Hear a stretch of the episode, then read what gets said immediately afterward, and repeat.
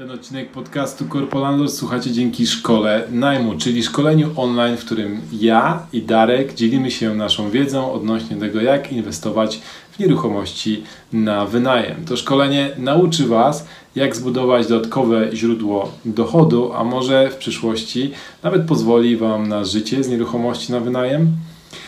E, Więcej informacji o tym, co znajdziecie w naszym szkoleniu i o tym, jak do niego dołączyć, znajdziecie na stronie szkolanajmu.pl. A teraz zapraszam Was na dzisiejszy odcinek podcastu.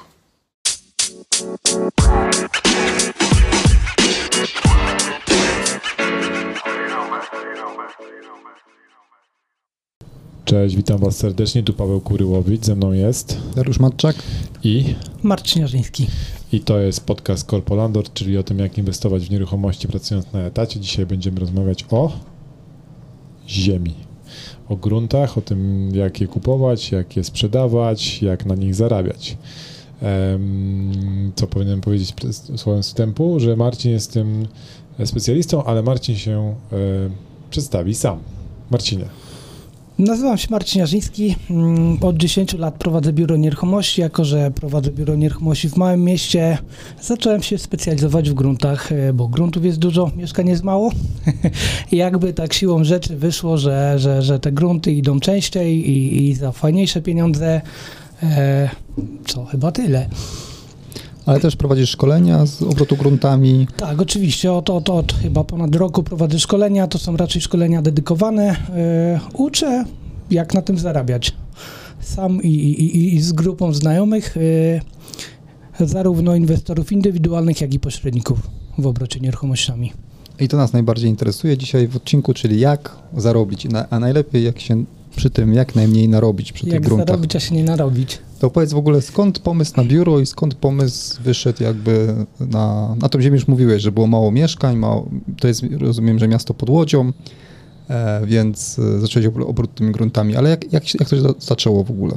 Generalnie szukałem swojej ścieżki.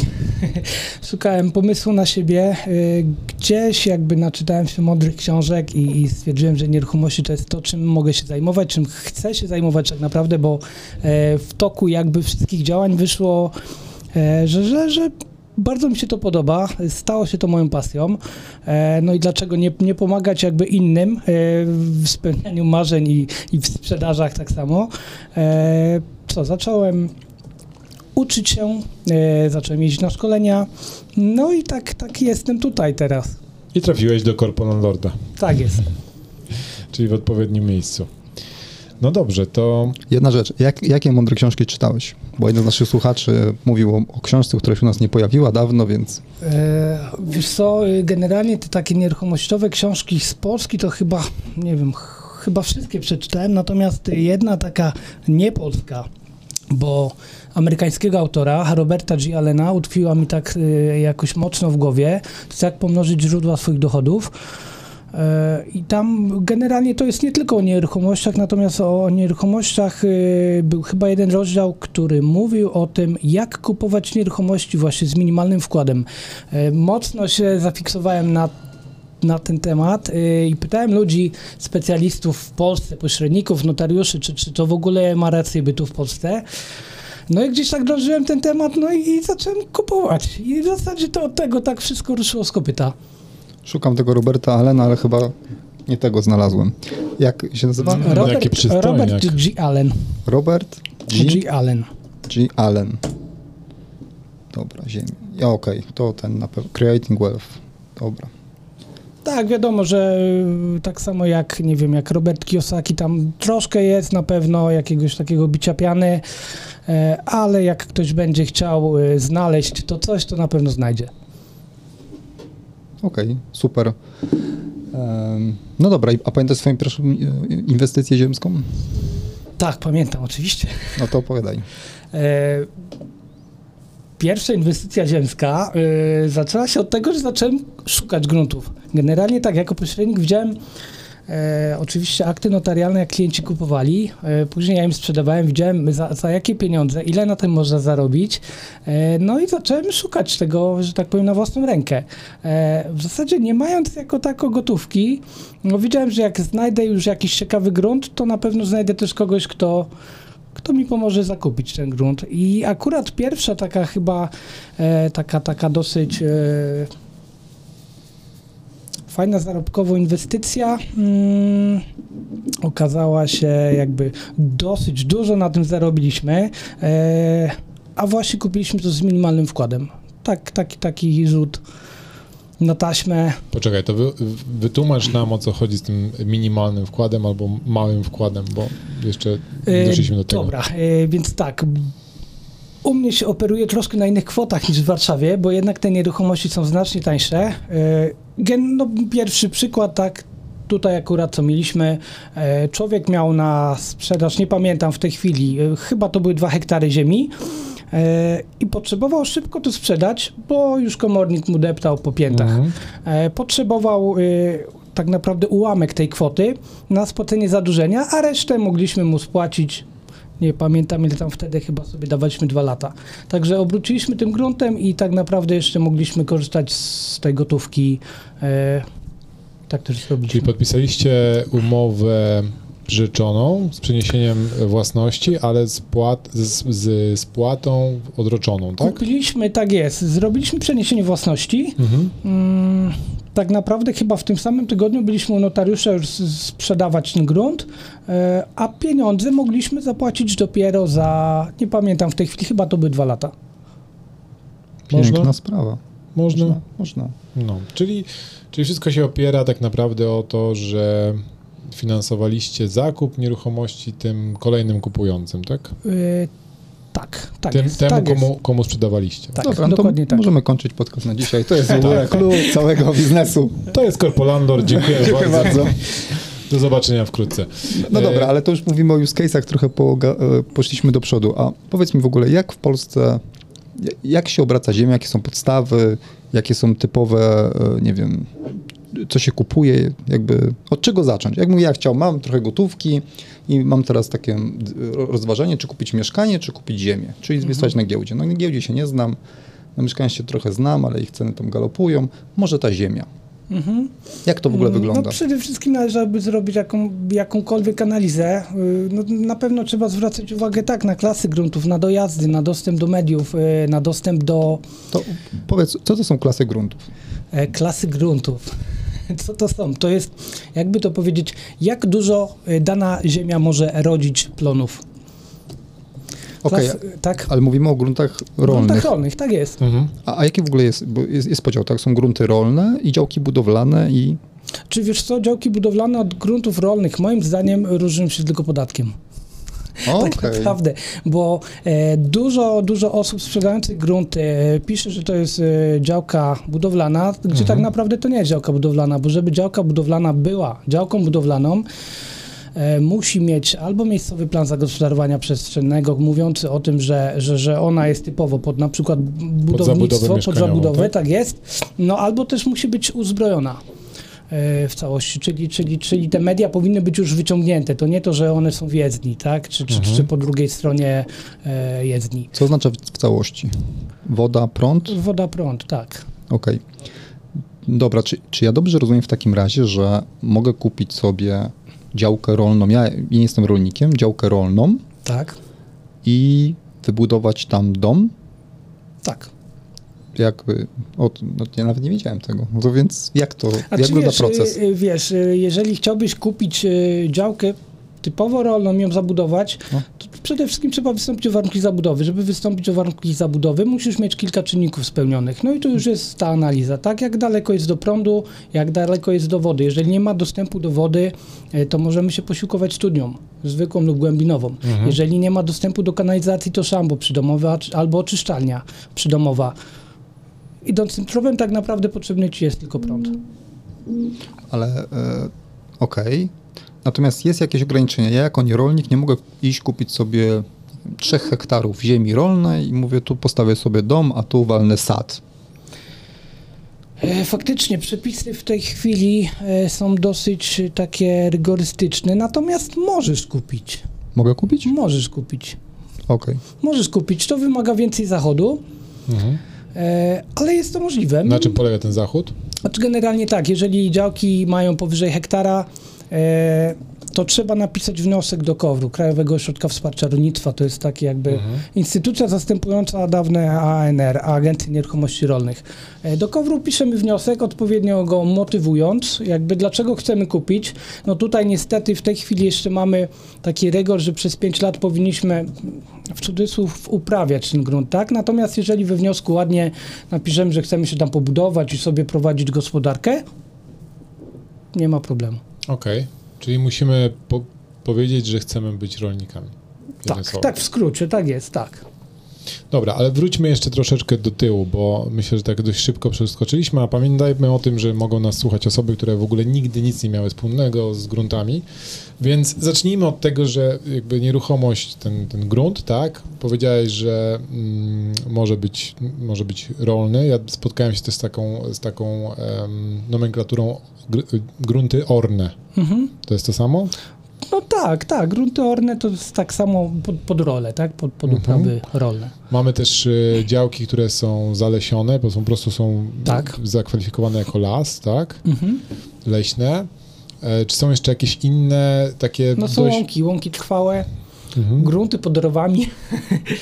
E, Ale to tym się, tym się nie zajmujemy, tak? Nie, no, to głównie, mówmy głównie o tych takich, które najczęściej rolne, są w orne, obrocie. Tak jest, łąki, tak. Łąki i lasy, tak?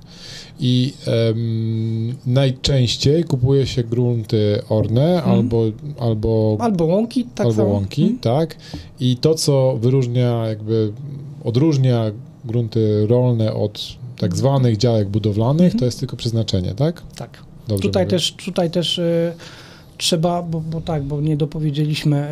Y, faktycznie, jeżeli jest grunt rolny i w miejscowym planie zagospodarowania przestrzennego on ma przeznaczenie jako rola bez możliwości zabudowy, no to tam, tam nie zabudujemy nic, tak? Natomiast y, u nas przynajmniej nie ma dużo takich gruntów. Miałem jedną działkę kiedyś, ale to, to można w inny To sposób Marcinie zabudować. jeszcze dla osób, które też jakby nigdy się nie spotkały z tym, z tym terminem, co to jest miejscowy e, plan zagospodarowania przestrzennego? Gdzie go można znaleźć? Miejscowy plan zagospodarowania przestrzennego to jest e, akt prawa miejscowego mówiący o tym, tak w, w dużym uproszczeniu, co na danym Jasne. gruncie możemy zrobić, czego nie możemy zrobić. Czyli, że urząd siada, znaczy osoby, urzędnicy Planiści, siadają, tak planiści jest. I mówią na, tym, na tej przestrzeni, tutaj od tego, od tej ulicy do Mhm. tej ulicy będzie, będą tylko, będą tylko, będzie tylko zabudowa jednorodzinna, mieszkalna, tak? Tak jest, tak. A na tym na przykład będą tylko usługi, a tutaj będzie miks, a tutaj będą na przykład budynki wielomieszkaniowe, Tak. a tutaj będą tylko właśnie działki rolne, tak? Tak to wygląda.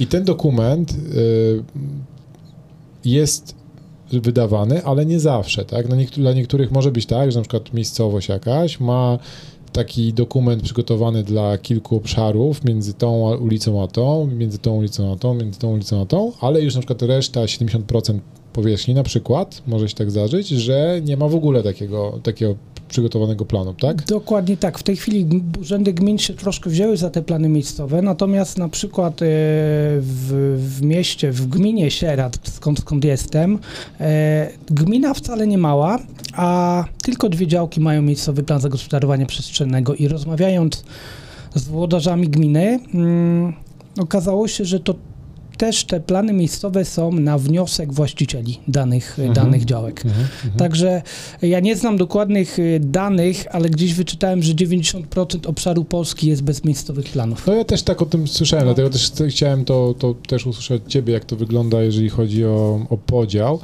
Natomiast powiedz mi, e, albo słuchaczom też, nam, Znalazłem. No. Ponad 30% terenów Polski ma uchwalony plan zagospodarowania przestrzennego. Ponad, Czyli a, a jakie źródło? 70% nie ma, no, jakieś strona. powiedz, wiadomo powiedz, bo ja pod, pod, pod, podejrzałem, powiedz. Ale poczekaj, czekaj, czekaj, widzę tu gov.pl, coś to będzie może... A, to No decyzja. dobra, no, no. chodzi o to, że większość, Większość nie ma. Większość nie ma. Zdecydowana większość nie ma tych planów miejscowych. W tej chwili faktycznie urzędy gmin się za to wzięły. E, powinny to robić. No, no, nie ma pieniędzy, jak to... Jak to. No dobra, no to powiedz, jak to wygląda w takim razie, bo sytuacja jest prosta, jak mamy MPZP, tak to się mówi w skrócie, tak? Tam jest napisane, ta działka należy do tego i tego miejsca, można wybudować albo można nie wybudować. Pytanie, czy są jakieś odstępstwa, ale to może nie teraz, tak? Bo to już bardziej zaawansowana e, sprawa. A, a co się dzieje w momencie, kiedy nie ma tego planu? Jakby jak sprawdzić, czy dana działka, która jest na sprzedaż, do czego się nadaje? Poczekajcie, gdzie ten plan znaleźć jeszcze? Bo to jest też dosyć ważne. Y, Na stronie, na BIP-ie albo na stronie Urzędu Miasta bądź Gminy. To tak naj, naj, najszybciej chyba, najbardziej dostępne to jest. No oczywiście można też się udać do, do Urzędu y, Miasta bądź Gminy i tam uzyskać taką, taką y, odpowiedź, y, bądź też zadzwonić, nie? Ja zawsze korzystam z geoportali albo z internetu, z BIP-ów. Mhm. Okej. No dobra, no to jak nie ma tego, jak się okazuje, że nie ma tego, e, tego, Tego planu miejscowego? planu, to co, co robimy? Mamy jakąś tam działkę, Mhm. mamy jakiś numer działki pewnie, który widzimy albo dostajemy od sprzedającego. Jak sprawdzić, do czego ona się nadaje? Mm, Trzeba przeanalizować teren. To tak w skrócie. Ale jakby możemy gdzieś się dowiedzieć, jakby co z tym terenem możemy Znaczy zrobić? nie, Czy to jest co, tak, no, że możesz sobie wejść na każdy teren- geoportal, y, Mhm. zerknąć co tam jest, y, jak wygląda otoczenie, Mhm. e, no i, sobie analizujesz, tak, gdzie jest prąd, gdzie jest woda, gdzie jest najbliższa nieruchomość zabudowana, robisz sobie bufor, e, jakby, bo tutaj e, w, tam chyba w rozporządzeniu jest e, odnośnie warunków zabudowy, że działka taka musi spełniać kilka kryteriów, między innymi na przykład nieruchomość sąsiednia powinna być zabudowana. Ale ona, i tu, tutaj też kwestia urzędu. Natomiast to nie musi być bezpośrednie sąsiedztwo, tylko mm, urząd analizuje trzykrotność szerokości działki, minimum trzykrotność szerokości bądź też 50 metrów działki w każdą stronę. Mhm. E, nie wiem, czy się jasno wyrażam. Na, na, Czyli jeżeli czy jest w ciągu, w obrębie 50 metrów ktoś coś zabudował, to jest duża szansa, że my też zabudujemy. 50 metrów, bądź też na przykład, jeżeli działka jest szeroka na 50 metrów, to 150 50 metrów. Ale ten obszar też można, e, można zwiększać. A jak się rozróżnia szerokość od długości działki?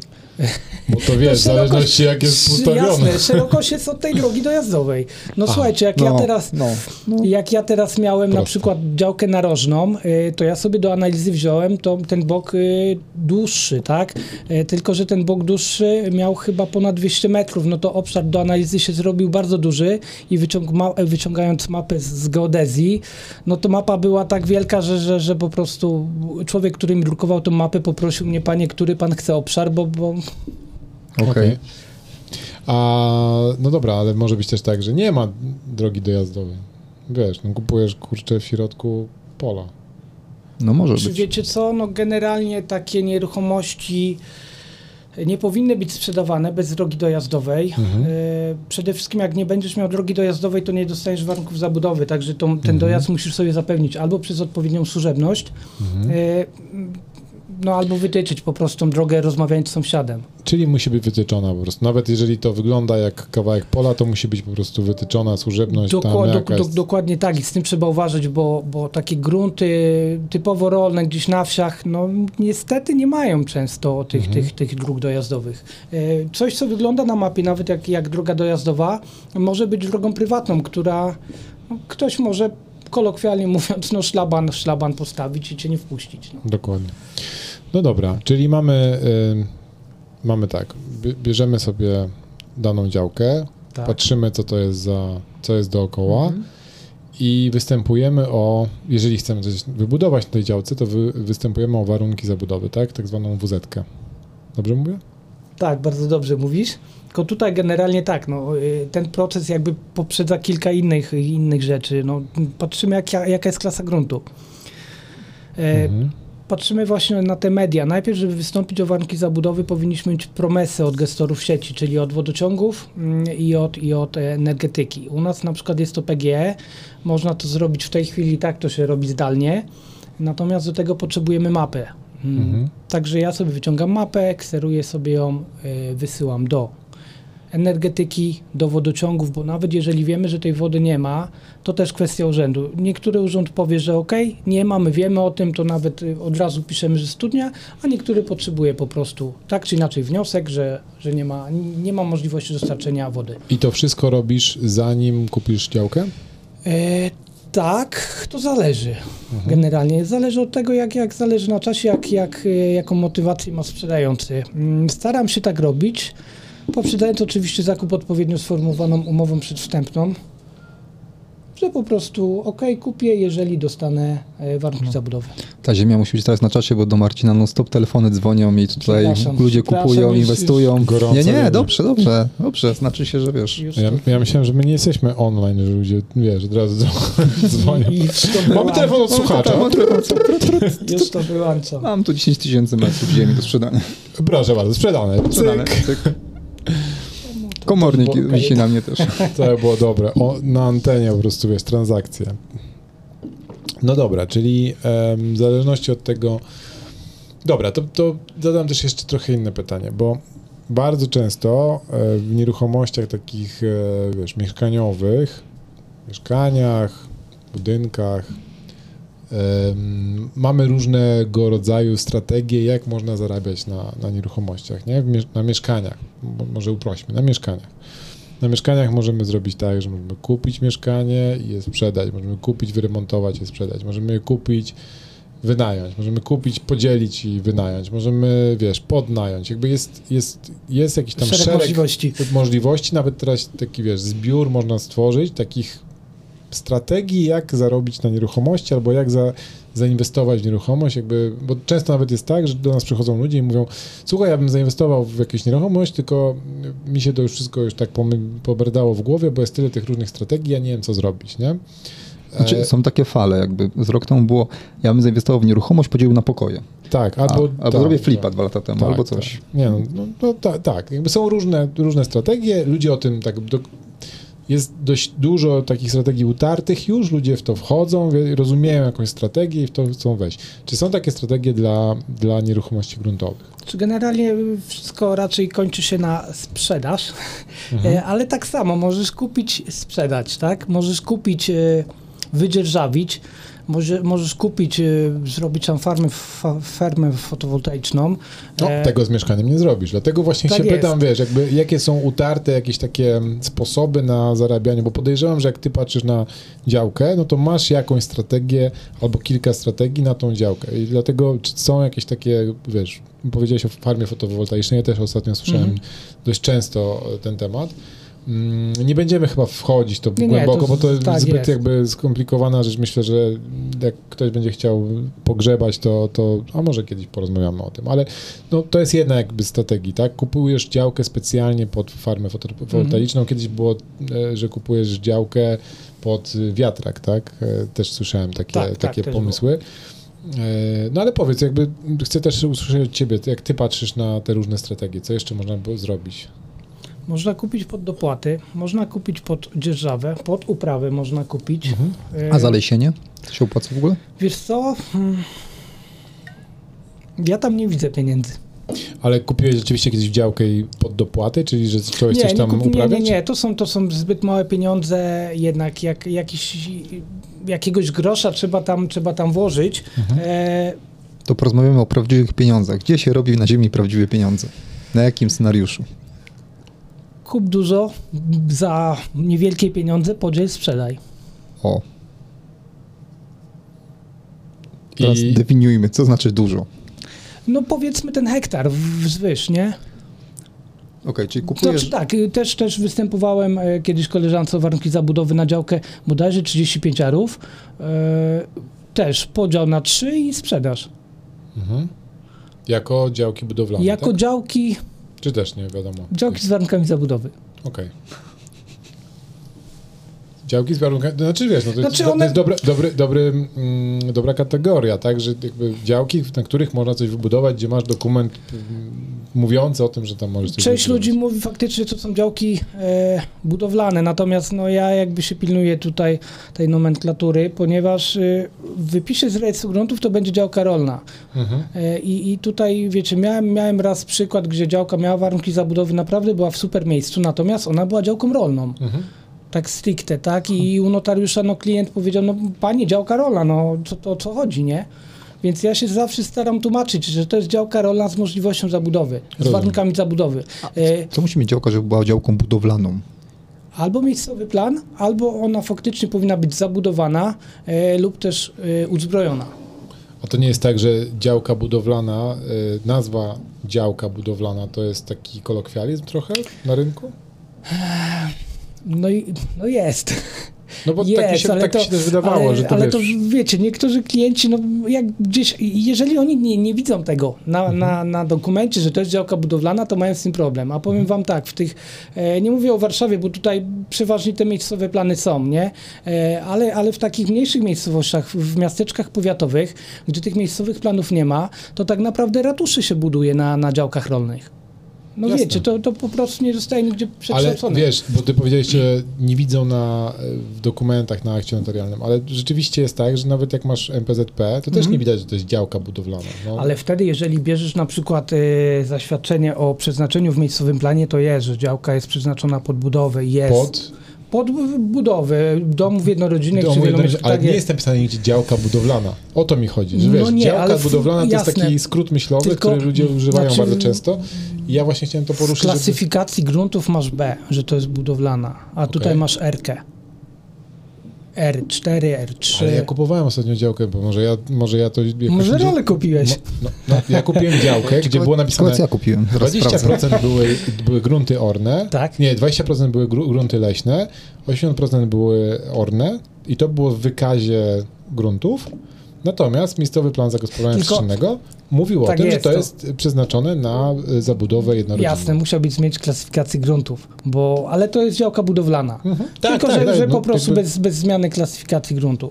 Mhm. Ale to, to A śmiało. zmianę klasyfikacji gruntu się robi jak? To już byś musiał do starostwa i, i to. Wiesz co, nigdy tego nie robiłem, bo nigdy tego jakby nie, nie było Mhm. takiej potrzeby. Bo, bo jeżeli działka jest B, no to są też podatki inne. Jasne, czyli działka budowlana, taka nomenklatura istnieje w wykazie, Tak. y, jakby w nomenklaturze wykazu gruntu, tak? Tak jest.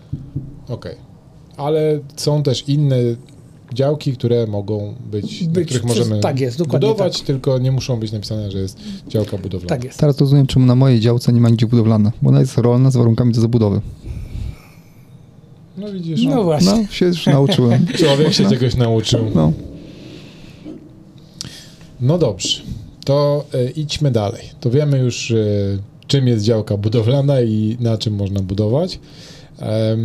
Powiedziałeś o tym, że można, kup- y, znaczy najlepiej się, według Ciebie najlepiej, tak, e, kupić dużą działkę, podzielić ją Kup, podziel, sprzedaj. i sprzedać.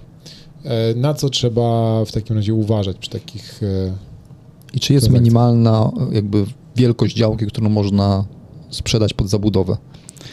Wiesz co, słyszałem, że y, minimum to jest 600 metrów, natomiast no, deweloperzy budują y, szeregi, później wyodrębniają lokale i dzielą działki i to są mniejsze, zdecydowanie mniejsze działki, prawda? E, Bo- Te, te 600 metrów, żeby też człowiekowi się wygodnie jakoś żyło. Znaczy wiecie co, w Polsce przyjęło, że działka to musi mieć z 1000 metrów co najmniej. A ty, Paweł, też mieszkałeś w Australii. W Australii, e, jak, jak mieszkałem, to tam typowy dom był na działce 300 metrów. I to było tak zagospodarowane, że w ogóle nie odczuwałeś tego. Tylko oczywiście nie miałeś trawnika, nie miałeś tego, więc... Więc jestem ciekawy, jakie jest minimum, które pewnie inne Kurde, teraz minimum mnie jest zaskoczyłeś, nie pamiętam. Na Pewnie inne jest-. Pewnie inne jest, inna jest e, po- Poza- spostrzeganie w Warszawie, w Dokładnie Łodzi, tak, a tak. inna jest gdzieś tam w mniejszym mieście, ale, ale tak No z ciekawości. Nigdy jakby nie miałem, nie miałem tego typu problemów, bo nigdy nie chciałem dzielić na mniejsze niż te 600. 600-700 Okej. metrów. E, po prostu, żeby się ludziom jakby no, fajnie żyło. No, wiecie, no poszatkować działkę na 250 metrów, Paweł jakby miał zarobić złotówkę, to poszatkuje na 20 metrów dla każdego tam. Człowiek. Byle by się hajs zgadzał. Z ciekawości w MPZP jest napisane jakby ile, ile jest minimalna, Tak, minimalna powierzchnia działki jest, tak jest. Na, na ile możesz Dokładnie. dzielić, na, na jakiej minimalnej wielkości działki możesz budować też, nie? Tak, są jakby wytrychy do tego, ale tak, w miejscowym Ale jest planie. napisane, tak? Y, No tak, tak. Wytrychy są na wszystko. Są na wszystko. Dobra, tu mówimy o typowym przykładzie, czyli kupujemy działkę i dzielimy ją, czy na przykład kupujemy tam, nie wiem, 1000 metrów i dzielimy na dwie, dwie po 500, tak? To, to, to lepiej w tej chwili no, kupić te powiedzmy 2990 bez żadnych rygorów i podzielić na na przykład na 3. Czemu 2990? No wiesz co, no w tej chwili mamy takie przepisy, że jakby mm, tak bez problemu nie kupisz działki powyżej 3000 metrów i nie sprzedasz szybko. O. to też są wytrychy na to. Mm, Ale tak bez problemu, jakby jak, jak teraz ktoś z ulicy e, chce kupić, jeżeli ma działkę 3000 metrów, to już niestety prawo e, pierwokupu ma KOWR e, i do tego on musi coś tam robić przez te A 5 bo lat. przepisy się zmieniły w, chyba w, koło 2000 czerwca. Ale to, to jeszcze tak jest. Koło czerwca się zmieniły przepisy, natomiast ten rygor było wcześniej na 10 lat, w tej chwili jest na 5. Na 5, jeżeli kupujesz powyżej. Bo poczekaj, bo jakie w ogóle są limity? Jest jeden limit, że jak nie jesteś rolnikiem, to powyżej hektara bez zgody kowru nie kupisz. To jest pierwsza rzecz, tak? Tak. Do hektara możesz kupić e, z tym, że prawo pierwokupu ma KOWR. Do hektara Czyli możesz. od 30 arów do hektara Okej. prawo pierwokupu ma KOWR, od dokładnie do 99 arów 99 metrów, tak? E, Natomiast od tego hektara już w, w górę y, musisz pi- pisać wniosek. Chyba, że jesteś rolnikiem, no to wtedy, wtedy możesz to zrobić jakby od tak. Okej, no rozumiem, że KOWR nie, nie skupuje tych działek, tylko to jest jakby trochę martwy przepis. Wiesz i co, ponoć jakieś kupił. Jakiś kupił? Ponoć jakieś kupił, natomiast to, to podejrzewam, że była dobra cena i, i, i faktycznie jakiś fajny grunt gdzieś, gdzieś e, w fajnych miejscach. Z ciekawości tak samo jest w centrum Łodzi. Jak kupujesz mieszkanie w centrum Łodzi, które jest tam pod, y, w tym, w tej zabudowie, to, W strefie rewitalizacji, tak, to jest. miasto ma prawo pierwokupu zawsze. Generalnie jest w Polsce kilka tych praw pierwokupu. No. Ja tak mogę samo- powiedzieć o lasach. Lasy, tak jest, tak samo wody polskie. No dobra, czyli do 3000 nie, KOWR nie ma prawa pierwokupu, do 3000 możemy kupić działkę i ją podzielić. Do 2999, tak jest. Jak się dzieli działki? Czyli kupiłem sobie działkę za 3000 metrów, znalazłem taką 2999 Mhm. i mówię, dobra, to podzielę to na a 5 działek. I na jednej Tak. się wybuduję sam, a 5 będę sobie sprzedawał co roku. Na przykład. Więc tak, jeżeli to jest grunt y, rolny, y, to ustawa o gospodarce nieruchomościami mówi o tym, że gruntów rolnych nie można dzielić na mniejsze niż 30 arów. Więc y, tutaj też właśnie na podstawie innych przepisów y, dzielimy na podstawie warunków zabudowy. Czyli najpierw występują warunki zabudowy, na powiedzmy 2, 3, 4, no jak chcemy podzielić y, domy Mhm. i na podstawie warunków zabudowy dzielimy dany grunt. Czy to jest bardzo skomplikowany proces? No, moim zdaniem nie. Natomiast osoby, które mnie otaczają, y, dzwonią do mnie, jak to robić, bo one uważają, że to jest jakaś czarna magia. Co potrzebujemy do wystąpienia na warunki zabudowy? I tutaj y, przy warunkach zabudowy w tej chwili też się przepisy zmieniły. Ustawa mówiąca o COVID-zie niestety taki rekord wprowadziła, jakby nie wiem, COVID co miał do, do warunków zabudowy. Natomiast też piszę o tym na moim blogu. E, w tej chwili, żeby wystąpić o warunki zabudowy, nie będąc właścicielem, no niestety pobierana jest opłata w wysokości bodajże 598 zł. Tak. e, tak, przez COVID. Przez COVID. E, Ale co do tego potrzebujemy? Tak naprawdę mapę. Mapę do celów projektowych. Mapę zasadniczą. Nie, nie, mapę zasadniczą. Mapa zasadnicza to jest koszt od 50 zł do 120, w zależności od obszarów. I to też się wyciąga z urzędu miasta. Y, To jest y, z głównej geodezji prowadzonej przy starostwie. Okej. Mapę zasadniczą i co no jeszcze? i później dalej promesy od gestorów sieci. Mhm. Y, Dobrze jest porozmawiać z jakimś geodetą, no jakiś taki wstępny projekt podziału, jakbyś sobie usytuował te, te domki na przykład Mhm. na, mm, na terenie. Mu- Musisz pokazać jakiś, Dokładnie e, tak. jakiś rysunek, trzeba tak? trzeba, Co trzeba chcesz- pokazać, chcesz co chcesz, gdzie, gdzie, gdzie chcesz zrobić, co wypełniasz wniosek i, i, występujesz do urzędu z decyzją. Okej. Jak długo d- urząd pana decyzję? To jest kwestia, decyzji? kwestia urzędu. E, U mnie to trwa od 2,5 miesiąca do. To też oni analizują różne rzeczy, nie? Mhm. Kwestia tego, jak, jak duży jest grunt.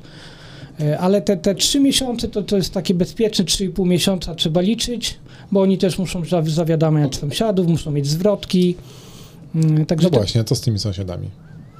oni po prostu ich zawiadamiają. I generalnie. mają coś do gadania odnośnie co, tego, oni co mogą, mogą wy- wnosić budować? jakieś uwagi.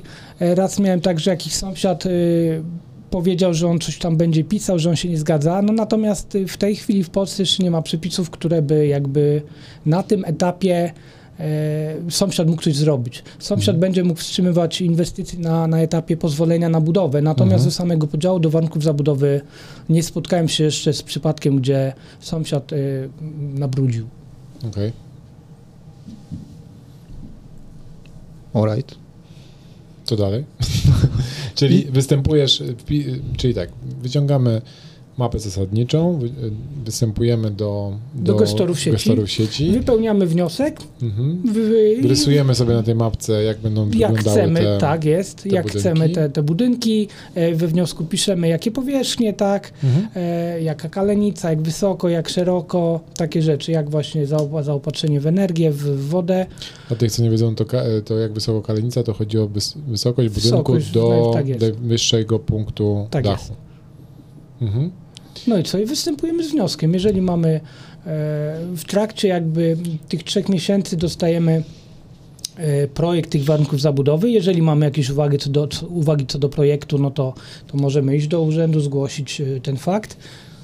Ponownie analizują i, i co? I dostajemy warunki zabudowy, one muszą się uprawomocnić. Działamy. Ile trwa uprawomocnienie? 14 dni. I później z tym działamy, to znaczy co robimy? I później z tym idziemy do geodety. Mhm. Geodeta... Ja już, ja już jakby wcześniej na, na, na etapie występowania z wnioskiem o warunki zabudowy idę do geodety i, i pokazuję mapę, rozmawiam, co możemy zrobić na tej Mhm. działce, co faktycznie ma rację bytu, jakby to mogło wyglądać. Geodeta mi nanosi jakby e, na mapę, na mapę te, te domki. Robimy sobie już jakiś wstępny projekt podziału. Występujemy o warunki zabudowy. Jak już mamy warunki zabudowy, wracam do geodety, mówię, mam warunki zabudowy, dzielimy działkę. Okej. I on, on załatwia dla siebie wszystkie formalności, jeżeli chodzi o sam podział. E, Wiesz co, to kwestia geodety. Ja akurat serdecznie pozdrawiam mojego geodetę. E, Mam tak e, dograne jakby, że urzędy mamy wszystkie obok siebie. E, Geodeta jest przy urzędzie i, i tak, przeważnie to tak wygląda, że to geodeta już dba o to. Okej. I mm, rozumiem, że tam też pewnie jest jakiś wniosek do, To do Wydziału już Geodezji, mówisz, tak, tak? jest. Najpierw, najpierw trzeba zrobić taki wstępny projekt, projekt podziału.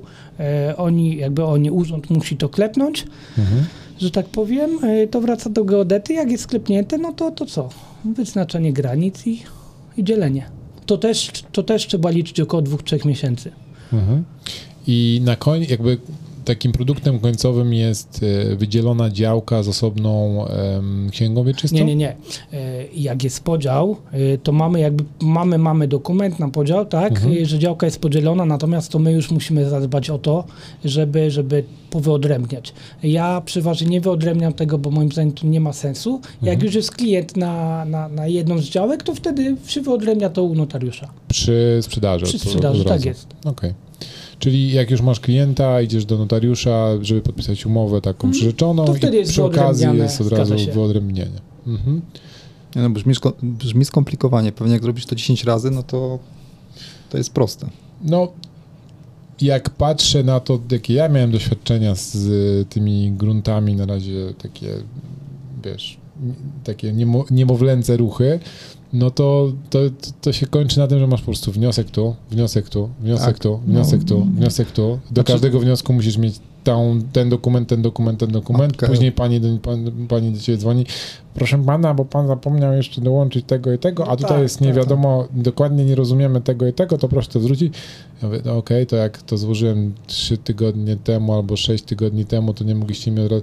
No nikt do tego jeszcze nie usiadł, no. Tak, tak, oczywiście. To tak, mam- to tak w urzędach wygląda. Więc koniec sam- końców planuję, że to będzie tam 6 miesięcy, a się wydłuża do 7-8, jeżeli nie masz doświadczenia oczywiście. Jeżeli masz doświadczenie i dokładnie wiesz, masz Jeżeli checklistę, tak jest, masz cyk, już cyk, cyk, procedurę, cyk, cyk, To no po prostu idziesz, idziesz z listą i I w zależności pewnie od urzędu, w zależności od tego, ile Tak. mają pracy i ostatnio działałem w Wyszkowie, to mnie zaskoczyli, jak szybko działali, nie? To było tak, że dosłownie złożyłem wniosek, tam chodziło o wycięcie drzew i nadanie, nadanie numeru jakby z ulicy, tak, że ta ulica to tam Jerzynowa, no to jaki to jest numer? Mm. No, Tak numer, numer domu, numer policyjny. policyjny. No, nawet nie wiedziałem, że tak się nazywa. No adresu, tak, żeby Tak, wyznaczenie.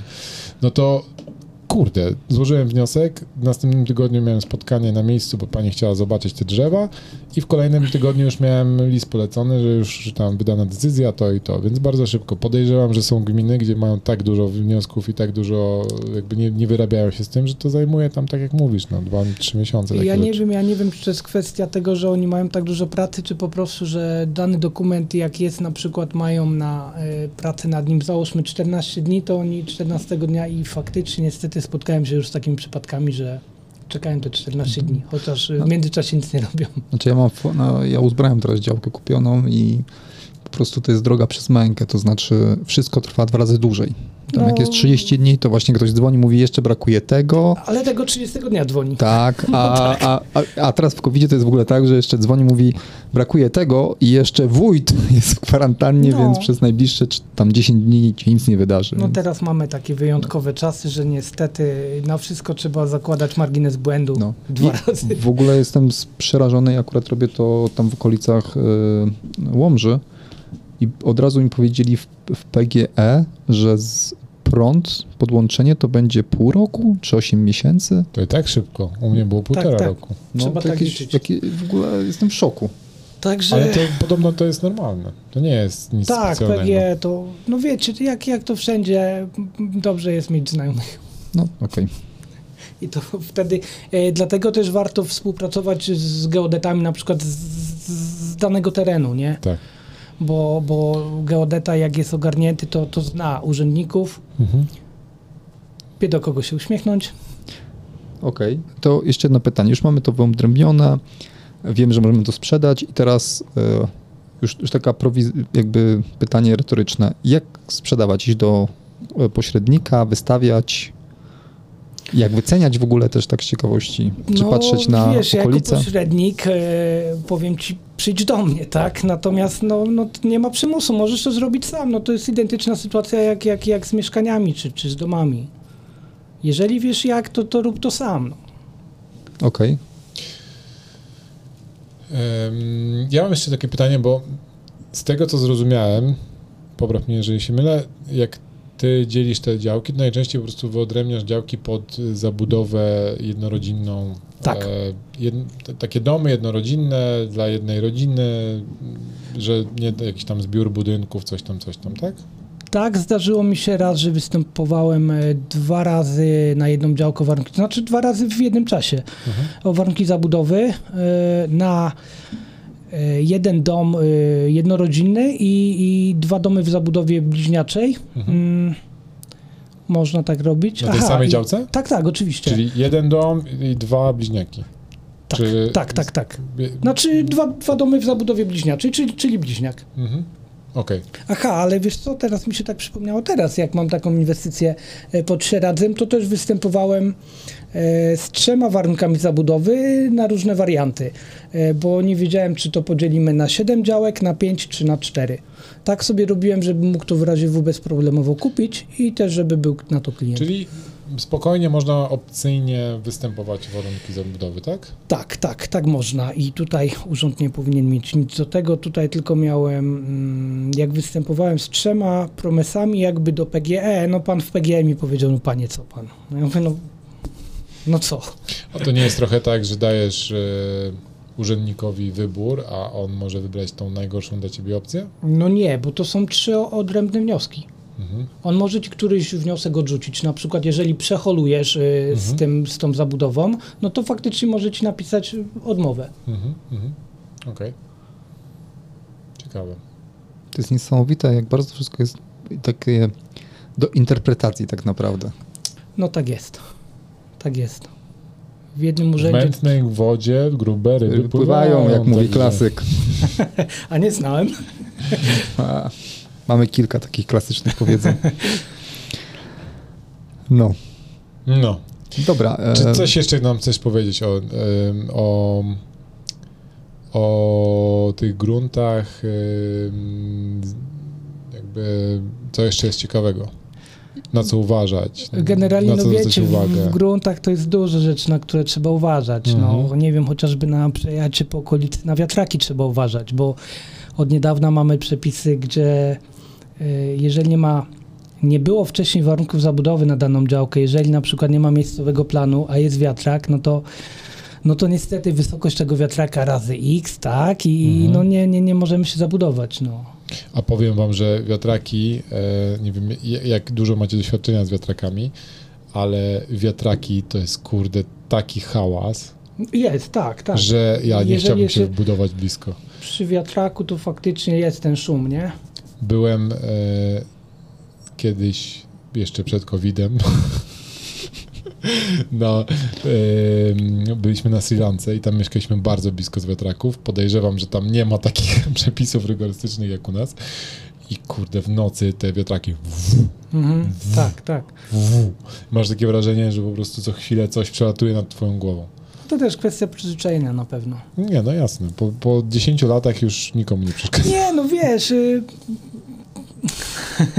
Tutaj bardziej ludzie się boją o jakieś, jakieś choroby i tego typu rzeczy. E... Tak samo jak ludzie nie chcą przy jakichś ruchliwych ulicach, no ale patrzcie, jesteśmy w centrum Warszawy, ludzie tutaj mieszkają, a tutaj non-stop jest ruch, nie? Gdzie jest najgorzej, według mnie? Jak masz taki ruch jak w centrum, to jest, jeszcze da się do tego przyzwyczaić, bo on jest taki w miarę jednostajny, tam wiadomo, że z tymi, w zależności jak jest budowany budynek i tak dalej, i tak dalej. Natomiast moim zdaniem najgorzej jest w takich miejscach, gdzie masz szosę taką przelotową między małymi miejscowościami. Tak, Spałem tak. niedawno w takim budynku, który był przy samej szosie i tam nie było dużego ruchu. Przy drogach jakichś wojewódzkich, nie? Czy... Kurde, jakie to było wkurzające. Co, wiesz, w nocy masz, wyda, wystarczy, że masz jeden samochód na dwie minuty, trzy Tak, minuty i ten samochód się rozpędzi do jakich 60 na godzinę, 70, już nawet nie mówię o wyższych y, prędkościach. I masz takie fu! I to, to jest tak wkurzające. Teraz już rozumiem, y, jakby jak przejeżdżasz czasami przez, przez jakieś małe miejscowości i mówisz, kurczę, tak pusto, o co im chodzi z tymi ograniczeniami y, prędkości, nie? A to tak naprawdę jest tak wkurzające dla tych ludzi, którzy tam mieszkają, I- że współczuję. Dopiero teraz to zrozumiałem, jak wiesz, jak człowiek prześpi się raz w Tak, takim, tak. mieszka- takim mieszkaniu obok takiej drogi. Ja się obudziłem, w pewnym momencie myślałem, że po prostu przylatuje koło nas jakiś tam odrzutowiec. Nie? I tutaj też masz kolejny element do analizy działki, jak masz jakąś, bo, bo też może się wydawać na pierwszy rzut oka, że działka fajna, że, że przy drodze, ale tak naprawdę nikt tam może nie chcieć mieszkać, bo tam faktycznie jest y, głośno. Mm. Niby fajnie, bo dobrze, blisko miasta, tak, szybka lokalizacja, ale, ale no nie, nie do końca. Tak. No pytanie, na ile ktoś sobie zdaje z tego sprawę. Ja bym w życiu nie chciał mieć domu przy takiej, takiej, takiej ruchliwej ulicy, znaczy ruchliwej, po prostu takiej, gdzie ktoś może się napędzić, bo to, to moim zdaniem tak. generuje taki dość nieprzyjemny dźwięk, szczególnie jak nie masz tego, wiesz, jakichś tam ekranów dźwiękochłonnych, nie coś ma, tam, nie? coś tam. No dobrze. E, Ty Ja, o ma, tych... ja no, mam kilka pytań jeszcze dodatkowych, jak mogę. Dziękuję bardzo, Dorku. E, Marcinie.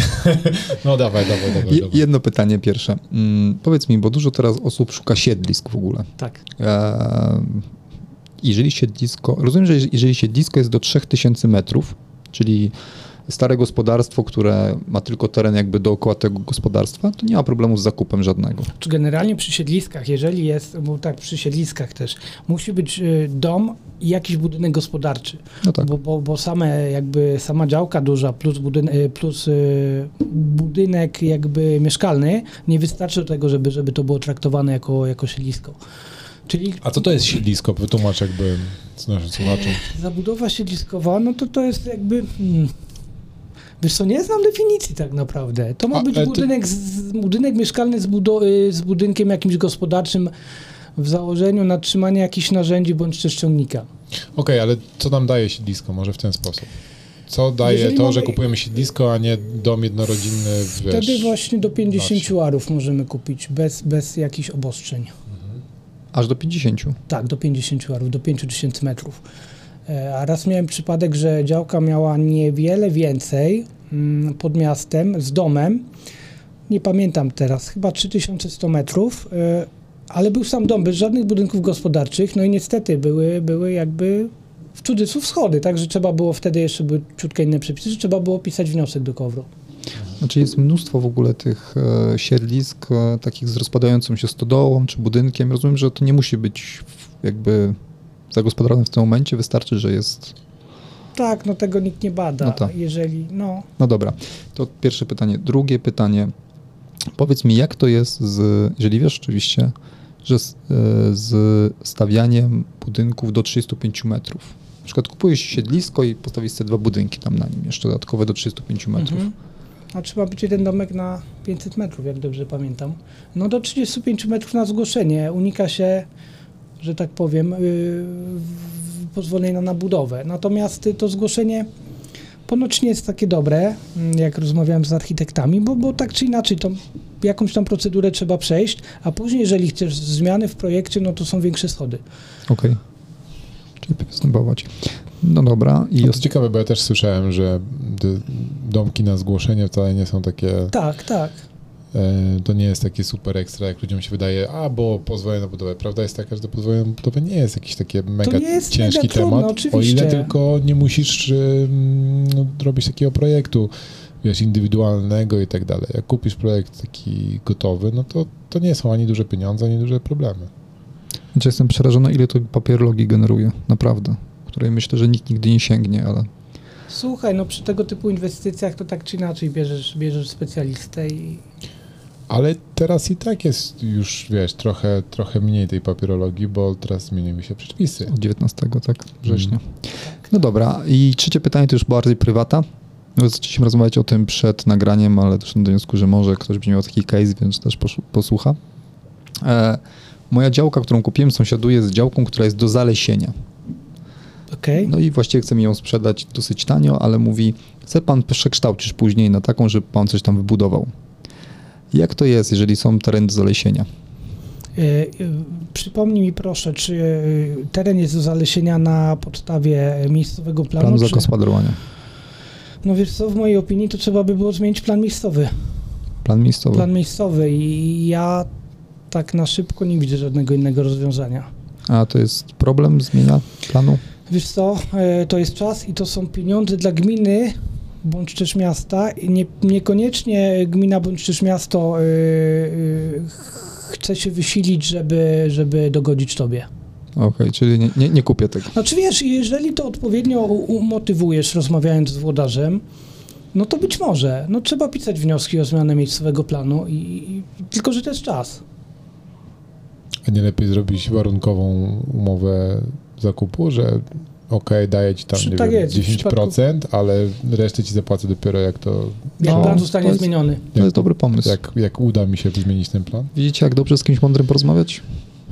Tutaj zdradzę nam, naszym słuchaczom, że Darek właśnie w ten sposób wykorzystuje y, nasz podcast do tego, żeby mieć darmowe konsultacje. Więc jakbyście chcieli kiedyś darmowe konsultacje, to wystarczy założyć podcast, nagrać 45 odcinków i w 46 macie już darmowe konsultacje. Pierwsze. Za- Zapraszasz tutaj specjalistę, mówisz, chodź, chodź, pogadamy, coś ten, coś, wiesz, opowiesz No, o ziemi, a później, słuchaj, bo ja mam taką działeczkę. I to właściwie kończymy na dzisiaj. Tak, tutaj właśnie. Wszystko wiemy, Ja już wszystko możemy wiemy. kończyć. Cześć. No dobra, ale ty też szkolisz z tego, prawda? Tak, szkole, tak. E, Szkole przeważnie jakby, e, to są szkolenia takie indywidualne. E, Z kolegami z Warszawy, z Warszawy też szkolimy bardziej komercyjnie, że tak powiem. Szkolimy pośredników i, i, i inwestorów indywidualnych.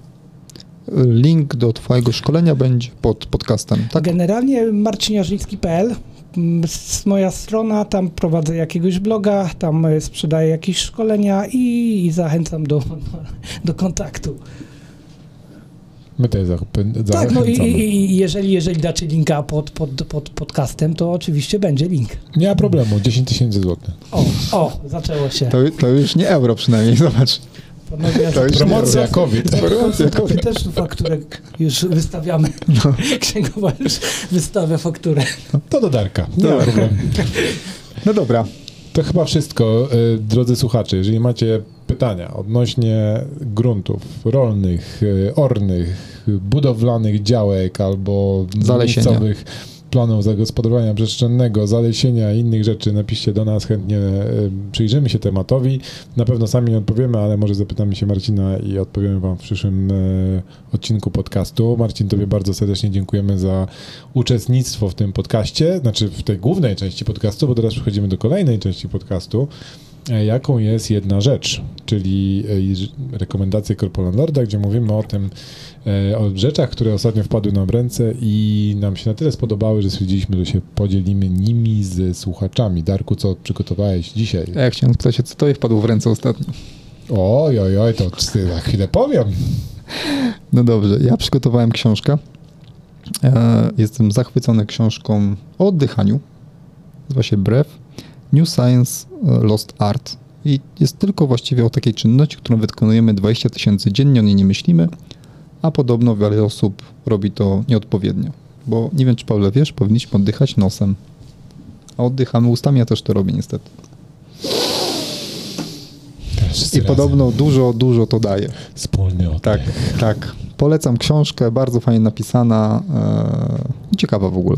Darku, czy ty, przy, nie, czy ty e, masz jeszcze jakieś książki e, o rzeczach, o, które są związane z fizjonomią, ale których jeszcze nie przeczytałeś? Bo już słyszałem tak o śnie, słyszałem o e, biohackingu, słyszałem o, teraz już o oddychaniu, za chwilę będzie o tym, Jest, jeść. jest kilka jeszcze innych, ale to na inny ten, na inną, inny odcinek. Ostatnio wywiązała się taka ciekawa kw- y, mm, rozmowa między Mirkiem Burnejko, który pomagał nam w tworzeniu szkoły najmu, e, czyli ogólnie gościo, między gościem, który produkuje kursy na różne tematy, a, jakąś osobą, która za, za skomentowała go e, w, w jakimś tam, wiesz, pod jakąś reklamą czy coś tam. Tak, tak, niedługo to będziecie robić kursy nawet o tym, jak się zezrać.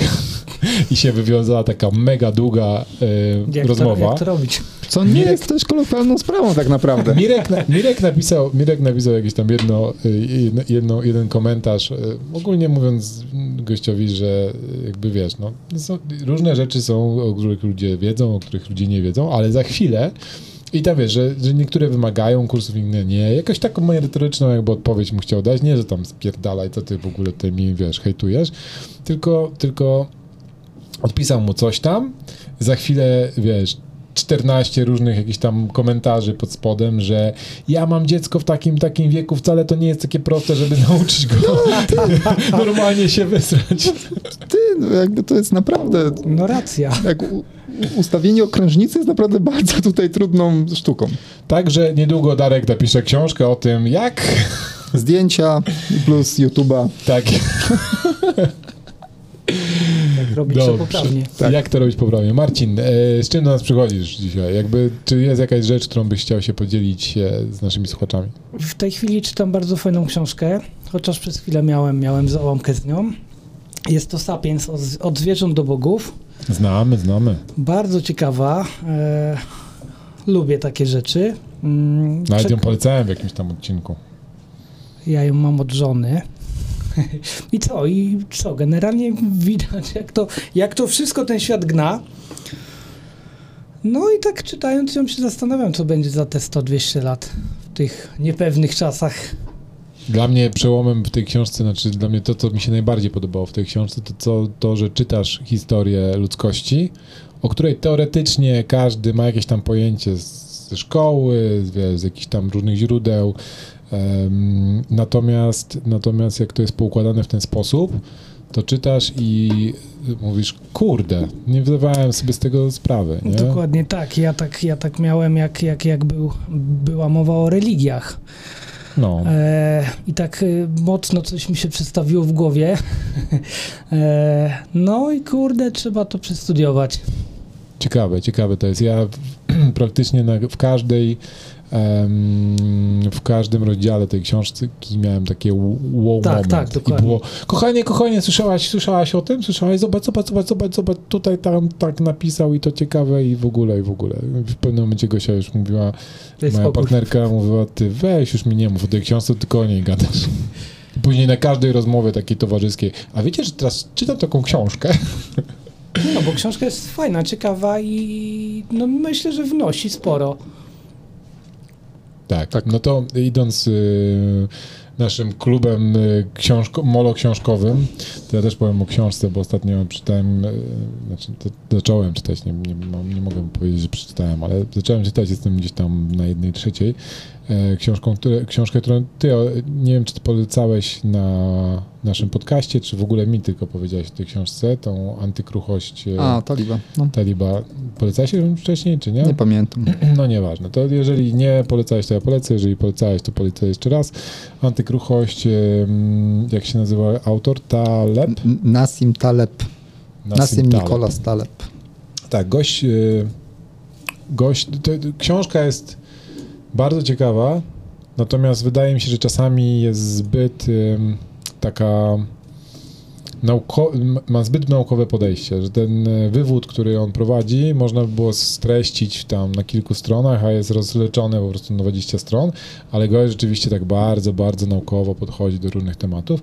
A ogólnie chodzi o to, że mm, ten pan pisze o tym, że y, rzeczy, organizmy, e, struktury, które tworzymy, systemy, mogą być kruche, czyli jak zdarzy się coś e, takiego niefajnego dla tych systemów, rzeczy i tak dalej, już tutaj jakby powiedzmy systemy, żeby to jakoś tam um, ujednolicić, bo on mówi o tym, że to tak samo organizmy, tak samo jednostki, tak samo grupy społeczne działają, że może się wydarzyć coś i e, ten system zostanie uszkodzony przez to coś i, i, i te uszkodzenie sprawi, że ten system będzie działał po prostu gorzej, wtedy to jest rzecz krucha. Wyobraźmy sobie, nie wiem, szkło, które uderzamy młotkiem, ono się rozpada, już nigdy nie będzie takie samo, tak? Ta szafla szkła nigdy, szkła nigdy już nie będzie taka sama. To są rzeczy kruche. Może być szkło, nie wiem, hartowane, które uderzymy młotkiem, nic się nie wydarzy, nawet nie zobaczymy tego uderzenia i to są rzeczy trwałe, tam wytrzymałe.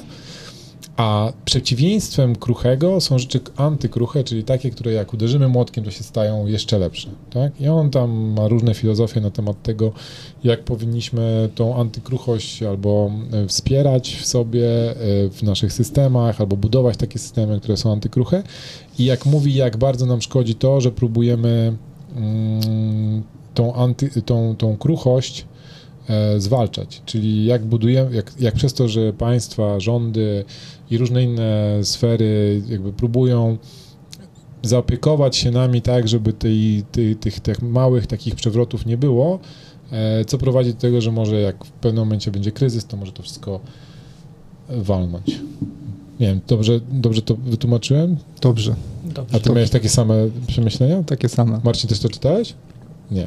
kupię, przeczytam. Ciekawe, ciekawe. Szczególnie, szczególnie to, jak on mówi o tym, że te małe problemy, takie na co dzień, tam raz na jakiś czas, są nam potrzebne do tego, żebyśmy się em, Hartowali? Żeby, hartowali i żebyśmy stawali się coraz lepsi.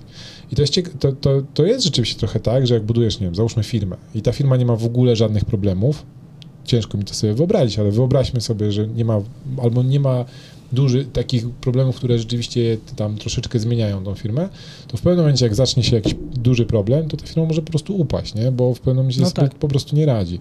I ciekawe jest to, że systemy w tym momencie ym, państwa działają tak, że robią wszystko, żeby te problemy, które się pojawiają, po prostu załagodzić, nie? I on mówi o tym, że te łagodzenie tak naprawdę nam nie To pomaga. jest dobre. Spoko, nie u nas. Nie, u nas, u nas. Nie, u nas nie, no, No. Czy ja, ja mówię o tych innych, tych, tych złych, innych. tam Finlandia, Norwegia, Tak. Singapur, No. fuj, ble. Dziadostwo. Tak jest. Dobrze. Polecasz, polecasz generalnie. Polecam, y, co prawda nie przeczytałem do końca jeszcze. Y, Ja tak mam z książkami, że zaczynam, y, czytam i jak mnie interesuje, to dochodzę do końca. Jak mnie nie interesuje, to gdzieś tam odkładam na, lep, na gorsze, lepsze czasy. Mega E, i w ogóle w covid ta książka jakby dostaje nowe jakby uaktualnienia, bo COVID przyjdą ci, co są antykrusi. Tak. To, więc I nie mówimy o samej chorobie, tylko No. o sytuacji no, geopolitycznej Tak. i rynkowej. No dobrze, to chyba kończymy e, tym, e, tym, naszym małym klubikiem książkowym. Kurde, myślałem, że chociaż jeden z nas przyniesie coś innego niż książka. Dobra, a ja obiecuję, że na następny odcinek coś przygotuję innego niż książka. Em, El Prezydent. El Prezydenta? Tak, El Prezydent. Przygotujesz, no. Dobra. E, dobrze, słuchajcie, dziękuję Marcin bardzo za to, że y, towarzyszyłeś nam w tym e, nagraniu. Darku, tobie jak zwykle Dziękuję. dziękuję, że e, zaszczyciłeś nas naszym, twoim pięknym głosem. Pawle, dziękuję także. że Tak. Przygotowałeś wszystko. E, naszym słuchaczom dziękuję bardzo, że nas słuchali. E, zachęcam do wchodzenia na stronę korpolandlord.pl, gdzie możecie zobaczyć nagranie z tego podcastu również w formie wideo, komentarze, mm, znaczy komentarze, opisy, wszystkie rzeczy, linki, które się gdzieś tam pojawiają w tym e, naszym podcaście, tam wrzucamy. I newsletter. Newsletter, I, a, który wysyłam. właśnie, że można, można się zapisać na newsletter. No. Darek e, produkuje tam e, informacje. Tworzy fake newsy, żeby was, żeby was y, zainteresować. Nie, prawda jest taka, że tam jak zapiszecie się na newsletter, to będziecie wiedzieli, że wyszedł nowy odcinek i wtedy wszyscy są zadowoleni. My też mamy e, ogromną przyjemność, jak się zapisujecie. E, lajkujcie, polecajcie i słyszymy się niebawem. Dzięki serdeczne, do usłyszenia wkrótce. Do usłyszenia. Hej.